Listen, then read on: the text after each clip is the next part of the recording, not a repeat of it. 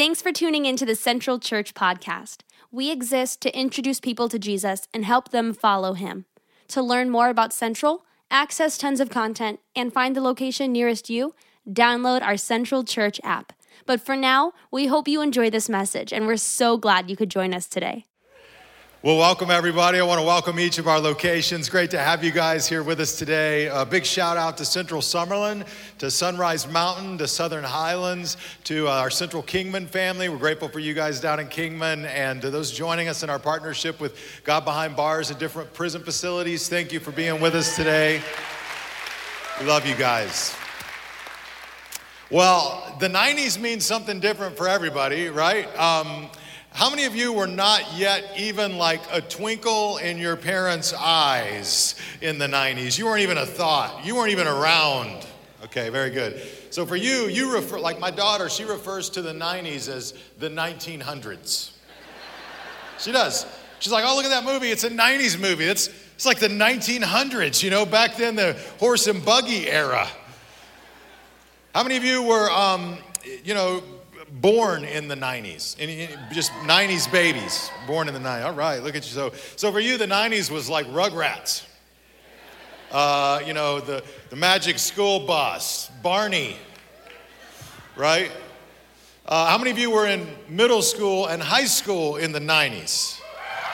All right. So for you, the 90s, man, when you say like back in the day, for you, that's what you're talking about, right? Back in the day was the 90s with your Doc Martens and your flannel shirts. You know, like you're working that, that decade. How many of you were in um, your 20s in the 90s? In your 20s? Okay. So you guys, that you were adulting hard in, uh, in, in the 90s because you know that's you had to get a real job right and work and you know maybe many of you start a family career uh, how many of you were 30 or older in, in the 90s? 30 or older. Yeah, so you also, the 90s were about Rugrats and the Magic School Bus, right? Like, uh, you know, all these old shows. Some of you, uh, you may remember a lot about the 90s. For some of you, the 90s may be sort of foggy. You're like, it's just sort of happened and we got through it. When I think about the 90s, the first thing that came to my mind is Y2K because it like took up the last three or four years of the 90s. Everybody freaking out that the world would end. Some of you have no idea what I'm talking about. Anyway, it's a lot that went on in the 90s. So I thought I'd start with just a little, uh, a little game here. This is called uh, You Rock the 90s. So, first of all, if you had a couple of these albums, you rocked the 90s. First of all, they would have been CDs, right? You got Nirvana, Nevermind here, right? The Nirvana CD. Uh, maybe you were in a little bit of a different stream musically. I got Snoop Doggy Dogg right here. I don't know. I don't know, little advisory sticker on that. I'm not sure you should be cheering for that. That's the stuff you listened to in the 90s, but it's not cool when it comes on and your kids are in the back seat of the car. Oh, oh, wait, turn that down. I don't remember that. Um, another thing, like you rock the 90s if you remember this right here. This is America Online 4.0. And back in the day, you'd have to take one of these little discs and stick it in your computer so that you could get online and you know you, then you go to aol.com and, and you'd, you'd hear this little refrain you know you got mail right and you, you had email. It was, a, it was an awesome, awesome thing. Another way you know you rocked the 90s, especially the early 90s, is if you used one of these guys right here, the brick phone. You were also rich if you used a brick phone because these cost like a buck a minute to talk on, right? But and I think by the mid 90s, late 90s, smaller phones started coming out, but I think the brick was still predominant in the early 90s. There's a lot of great TV, a lot of great entertainment in the 90s, but certainly one of the greatest shows was The Fresh Prince of Bel Air. How many of you remember that show, like that show?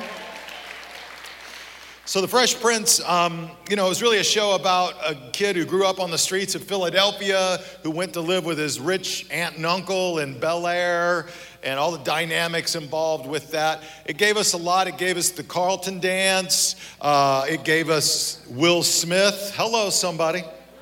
That was where he got started doing his thing. So, Fresh Prince of Bel Air. I want to talk to you today, and really throughout this series, what we're going to do is we're going to celebrate and have some fun around the different uh, dynamics of the 90s. We're going to not only look at some timeless things from the 90s, but we're going to talk about some timeless stories from the Bible and kind of go back and look at some classic stories that really, I think, give truth to every decade, wherever you're at in your life. We're going to look at Samson and Delilah next weekend. I can't wait. We're going to talk about Ruth and uh, Naomi, powerful story in the Old Testament. Today, I want to talk to you about not the Fresh Prince of Bel Air, but the Fresh Prince of Egypt. And that's a guy named Moses. And I want to journey through his life because Moses is a great example when you're facing uncertainty in your life of really how to face it. Again and again, Moses and his family and parents faced uncertainty, and they did it with great faith.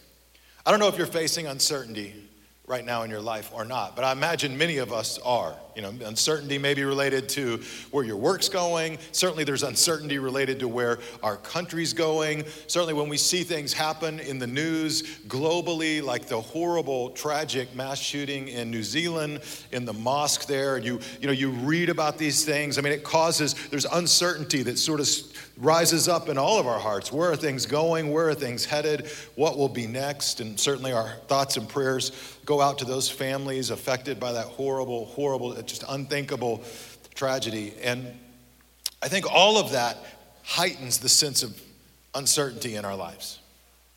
Maybe you're here today and maybe, you know, you're you're dating somebody, but you're just uncertain about where it's going in the future. You know, what's going to happen next. Maybe uh, you're looking at your kids and how they're doing in school, and you've got some uncertainty, that never goes away, uh, related to their future and, and how they're going to do. Maybe you've applied to colleges and you're waiting to hear back, but you haven't bribed somebody with a half million dollars, so you don't know what that's going to look like, right? Like, just saying, like, there's a lot of uncertainty.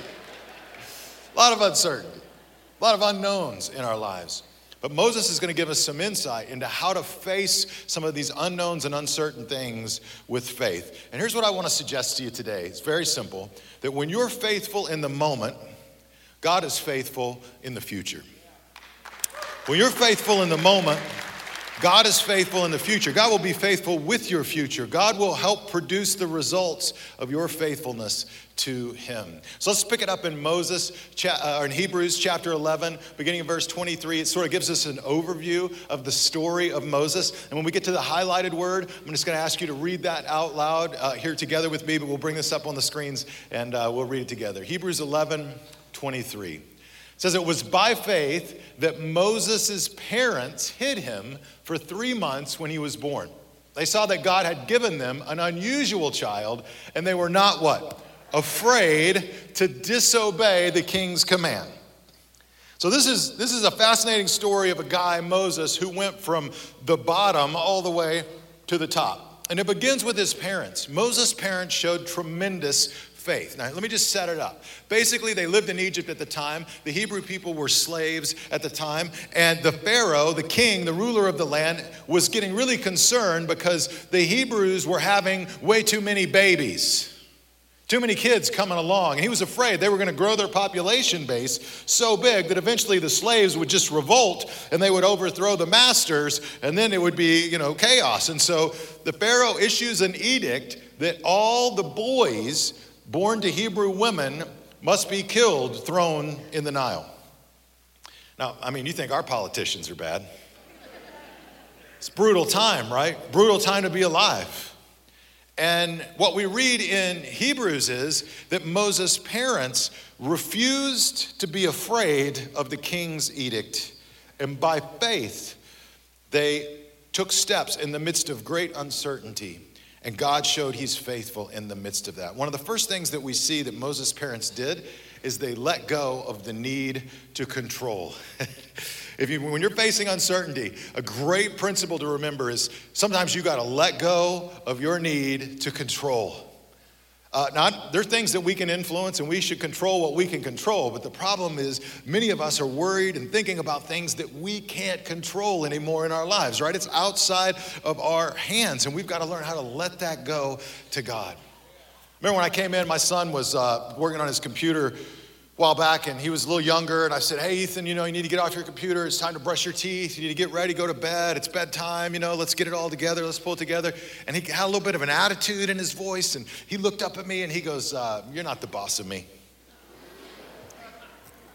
It was on, man. I mean, I, I, remember like I stopped and I said, What did you just say to me? He goes, You're not the boss of me. And then it was like, Oh, let me, listen, let me just give you a breakdown of theology. There's God the Father, God the Son, and God the Holy Spirit, and then there's your dad. And that's the hierarchy right there in your life. And as long as you're living under my roof, eating my food, sleeping on my bed, you know, as long as I'm providing everything for you, I'm the boss of you.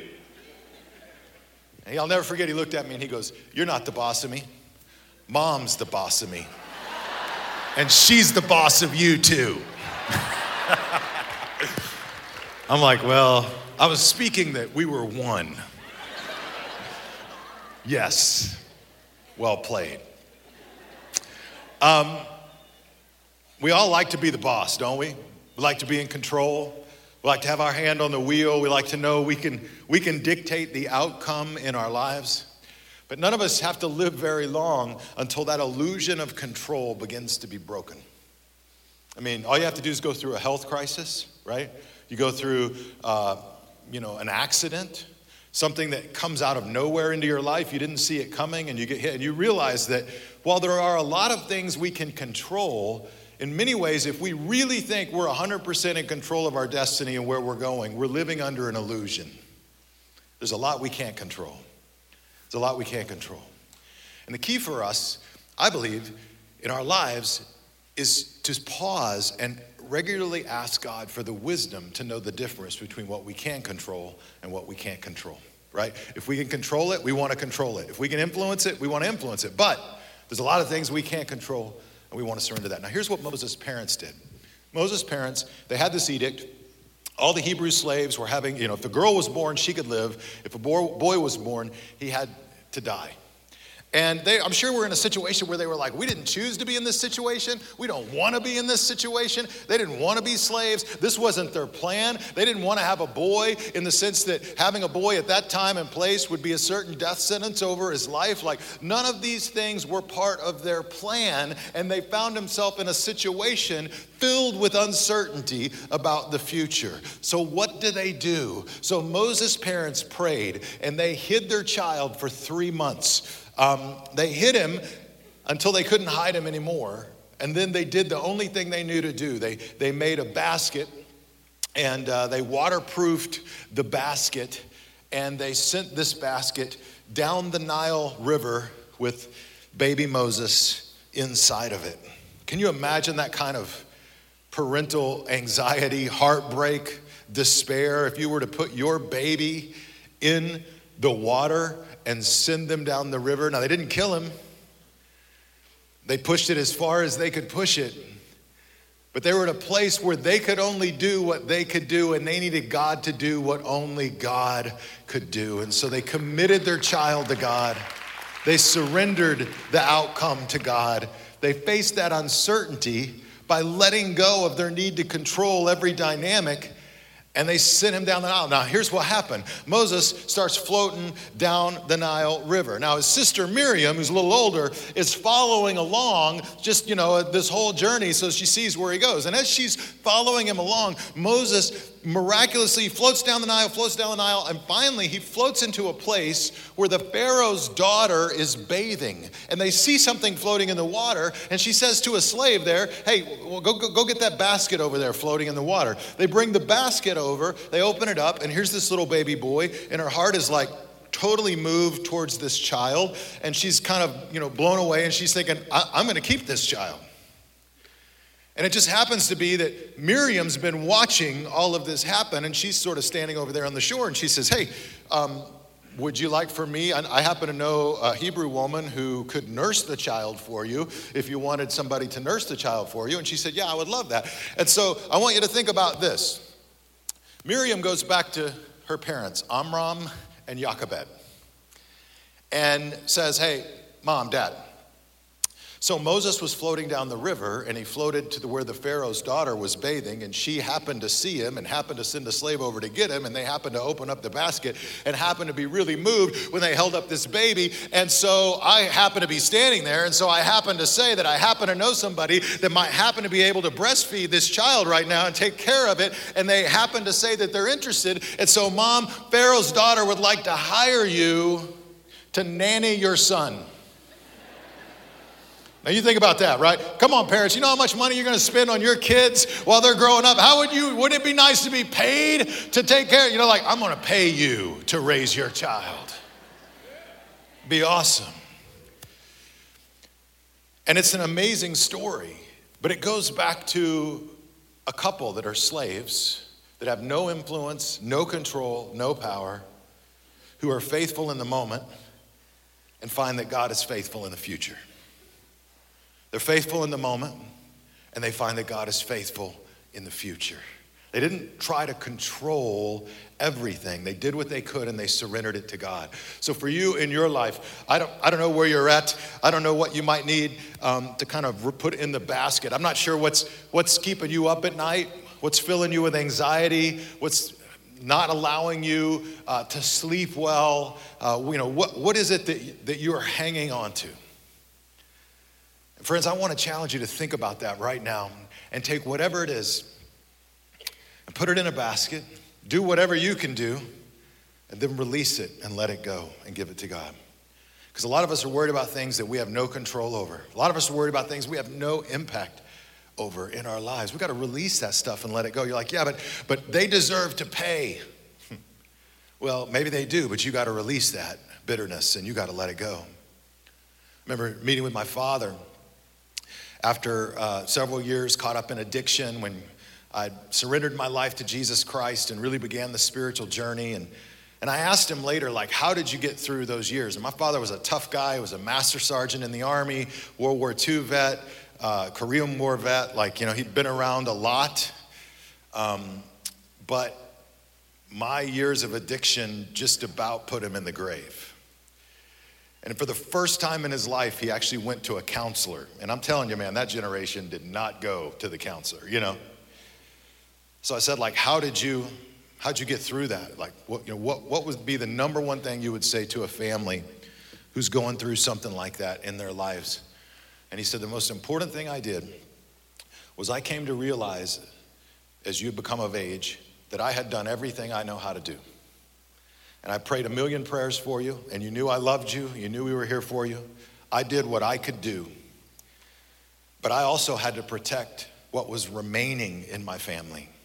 I had to protect your sisters and your brother. I had to protect my marriage. I had to keep myself from completely going over the edge. And he said, basically, I had to let you go. And I had to surrender you to God.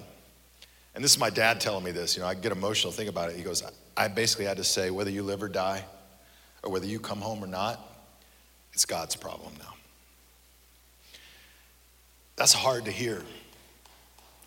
But I think for some of you parents, you may be in that place right now in your life where you've done all that you can do and you've prayed and you still love them and you're there for them. Don't get me wrong, but, but you got to put them in that basket and you got to release them and you got to say, God, I, I surrender them to you. Bring them back to themselves and bring them back to me. But I can't carry it anymore. Some of you with work right now, all the stress you've been carrying about work and the future and what's coming and what's happening, you got to put that in the basket and you got to let it go and surrender it to God. Look, just worry about being faithful in the moment. God will be faithful in the future. You just worry about doing what God calls you to do today, right now, and let God take care of the grand plan in the grand scheme of things. So, when you're facing uncertainty, first principle, let go of your need for control. Second principle is this to move on from disappointment. I mean, we all face disappointment in our lives. Lori and I were laughing uh, today. We are just talking about how um, we, we, remember in this trip to Miami, we flew into Miami and um, it was about 11 p.m. at night. We're tired and we're hungry. You ever get out, get to an airport, you're starving, and you're like, we just gotta, we gotta get out of this airport. And we, I mean, you're hungry enough that you're like, we gotta get out of this airport and get to a McDonald's. That's some desperation going on right there. You know what I'm saying? Like just anywhere there's food, right?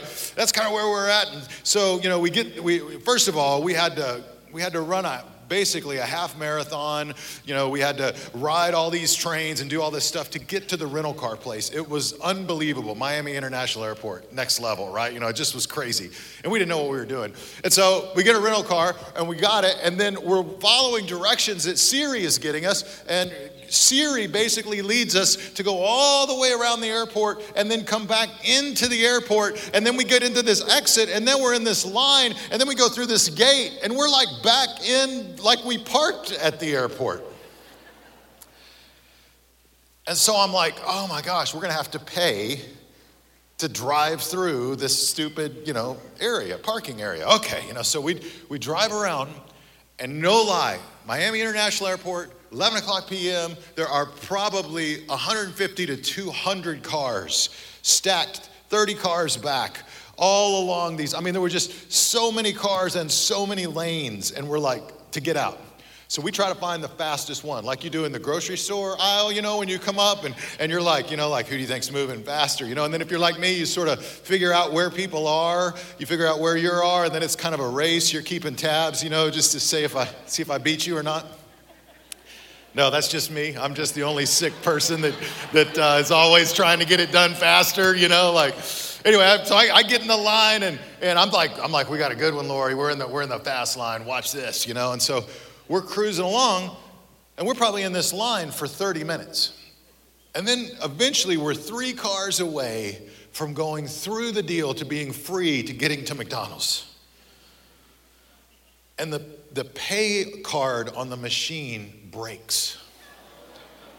And this is, I'm just gonna say it this way this is Miami. I don't know, man, like, there was somebody in the booth, and after a while, they just walked away. Like nobody came back. It was sort of like, yeah, you guys are on your own, man. I'm smoke break. I don't know. Like, so they just leave, and we're just sitting there. And it got so bad, Lori gets out of the car. She goes up to the person that's at the deal that keeps sticking their card in, and I'm like, we'll pay for them. I don't care. You know, like, so we get our card out, we're sticking it in, we're doing it, it won't work. And we sit there, we keep thinking, somebody's gonna come, somebody's gonna fix it, right? You know, isn't this, well, who runs this? Is the government runs this? Who, who runs the airport? Like this, the parking situation. Somebody's gonna come along and make this right.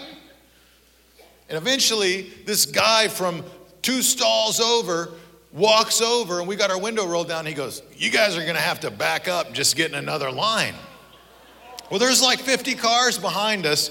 There's literally cars on the left, cars on the right, cars everywhere. I'm like, oh my gosh. So Lori gets out of the car, goes down, every she's knocking on every window. They're rolling the car. We're gonna have to back up. I'm gonna need you to back up. She goes, so she's telling everybody what to do, how to back up, how to do. Everybody starts backing up, you know, backing up, backing up. They finally back up enough because we're like hemmed in by these barriers that I'm then able to back up except the guy behind me thinks I'm not going to back up very far because I want to cut this guy off over here and get in his lane. So I'll just block this guy in. I almost completely lost my stuff in that moment. I missed the guy by an inch. I was just gonna hit him. I was done. Not physically, but with my car. I'm like, I'm coming right now, move or get hit. You know, like that's where we were. Almost two hours at the Miami International Airport. We were just laughing about this. All we wanted to do was get something to eat. And when we finally get to the first McDonald's, it's closed. That is a picture of life, right? Life is filled with disappointments, big ones, little ones, frustrations. Lori says to me just today, she's like, you know what's driving me crazy? I said, what? She goes, you're not, you don't listen. I'm like, what are you talking about? She's like, I say things to you and you don't listen to me. Come on, ladies, you know what? Can you feel her?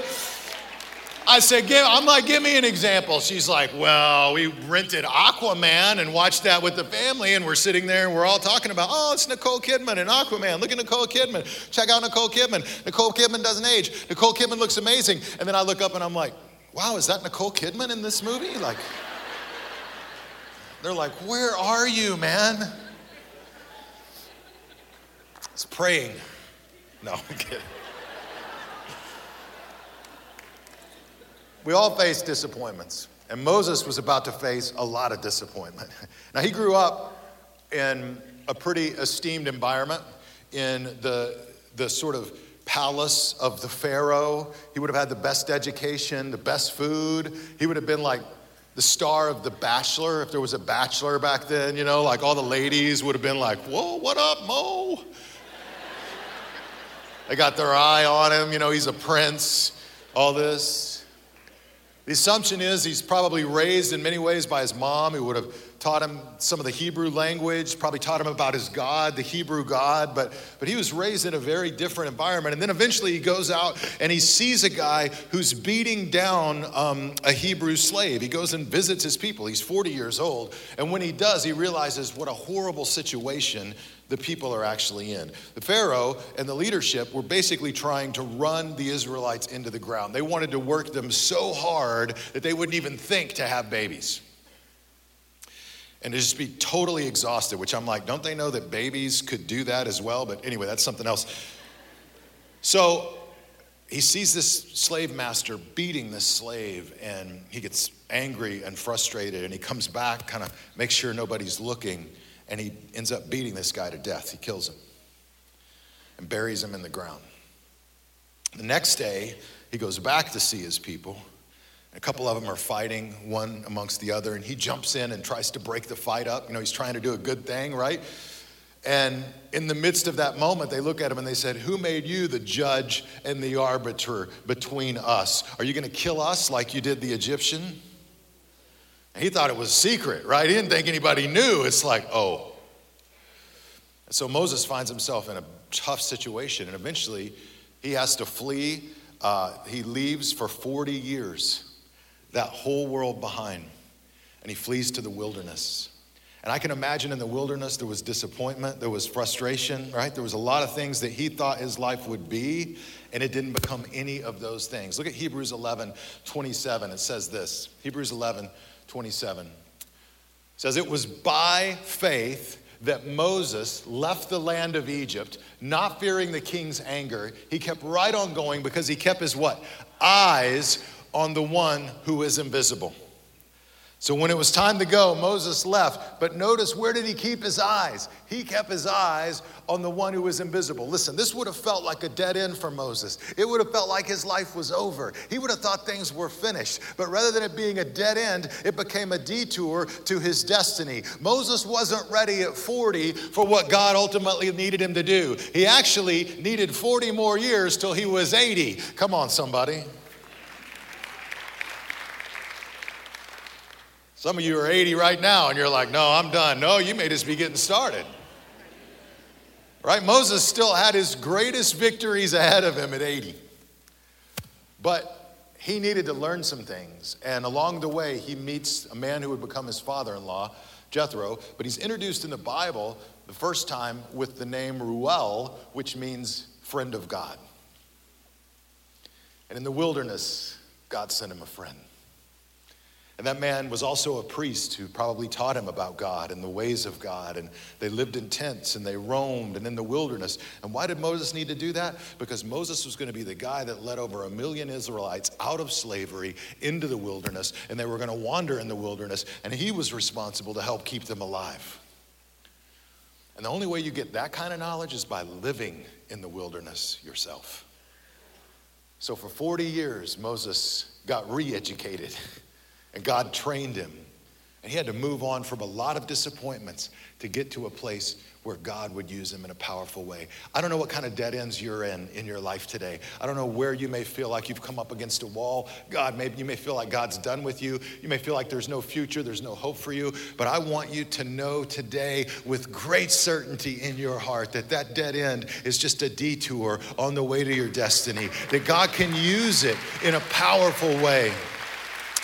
Listen, some of you, you got to release some of that hurt so that you can receive hope again in your life and believe again that God can use you. But He used Moses and He used Moses' parents, and your life isn't finished. I know in my own life, I was thinking back to the 90s. In the 90s, I was in college, and I, um, in the midst of college, started to serve a church as a, a senior pastor. I was the only pastor. um, so I would drive out to the church on uh, usually Thursday night. is about a couple hours from where I went to school, and we converted a room in the church with a bed, and there was a shower in the church building, and I lived in the church. Thursday, Friday, Saturday, Sunday, taught, did weekend services, all that. And then you know, on Monday I went back to college and, and did school. And this was one of my very first ministry experiences. And I had plans, right? I thought God was going to do great things. This was going to be awesome. I was so excited. And I didn't realize I walked into this church that had 30 years worth of backbiting and bitterness between a couple of different families. And I walked right into an absolute just mess people fighting and going after one another, not physically, but verbally, people getting their feelings hurt, all these things going on. And eventually, all these families left this church. My first ministry experience, all these people left. So I took this church over. It was like, I don't know, 100 people, and you know, then it was 40. And I remember sitting on the steps of that church thinking, I'm done. You know, I don't have a future in ministry. This is not, this can't be my calling right? This is a dead end, you know, like this didn't even work and this is so, so small scale. Like I'm done, I'm finished. And I was thinking about that today. It took me a couple years to bounce back from that disappointment. I actually tried to do something else other than ministry after that, but it felt like God kept closing every door I tried to go through. Like, nope, you, you needed to learn some lessons. you needed to grow and be seasoned. You needed to be prepared but once you are ready, I will deploy you into your next assignment. That's what he did with me. That's what he'll do with you. When you're frustrated and you're disappointed and you think this is the end, it's not the end with God. It may just be the beginning. But God is going to use your pain to transform some things in your life. You got to release some of that hurt so you can receive the hope and believe again that God can use you in a powerful way. And He can and He will. Maybe you need to take some things in your life that you've been hanging on to that just been burying you under the weight of them. And you just need to put them in the basket of faith today and just let them go and say, God, I surrender these to you. I give this to you. I give my marriage to you. I give my kids to you. I give my future to you. I, have done everything I know to do, but I can't carry it all on my own. Maybe some of you need to take your retirement and your fear related to retirement and put it in a basket. Say, God, I'm, I've done what I can do. I'm going to keep doing what I can do, but I, I release this to you. Maybe some of you, it's your health. God, I, I put it in the basket of faith and I release it to you. I don't know your plan, but I know if I'm faithful today, God, you'll be faithful in the future. And I can trust you with my life. Maybe you're here today and maybe you've never really crossed that line of faith. If that's where you're at today, I would love to just give you an opportunity to reach out to Jesus Christ and place your faith and your trust in Him in your life. So, would all of you please bow your heads and close your eyes? If you'd like to become a follower of Jesus, you can begin that journey by repeating this prayer after me. Just say, Dear God, I thank you for loving me. Thank you for sending Jesus into the world. I believe he died on the cross for my sins. I believe he rose again. Forgive me for my sins. Give me the gift of eternal life. Help me face the challenges that I'm up against. God, I surrender my life to you. In Christ's name. And friends, with every head bowed and every eye closed, if that's your prayer today, if it's your commitment, would you just slip your hand in the air just to acknowledge you're going to follow God in your life today? You're going to trust Him in your life today? Tired of doing it on your own. God, we thank you for your love. We thank you for the power that you show each day in our lives and for the grace and the kindness that you show us. I pray for each person here today that you'll send us into this week filled with your spirit, filled with hope, ready for the challenges that you bring our way. God, we thank you and we love you. In Jesus' name, amen.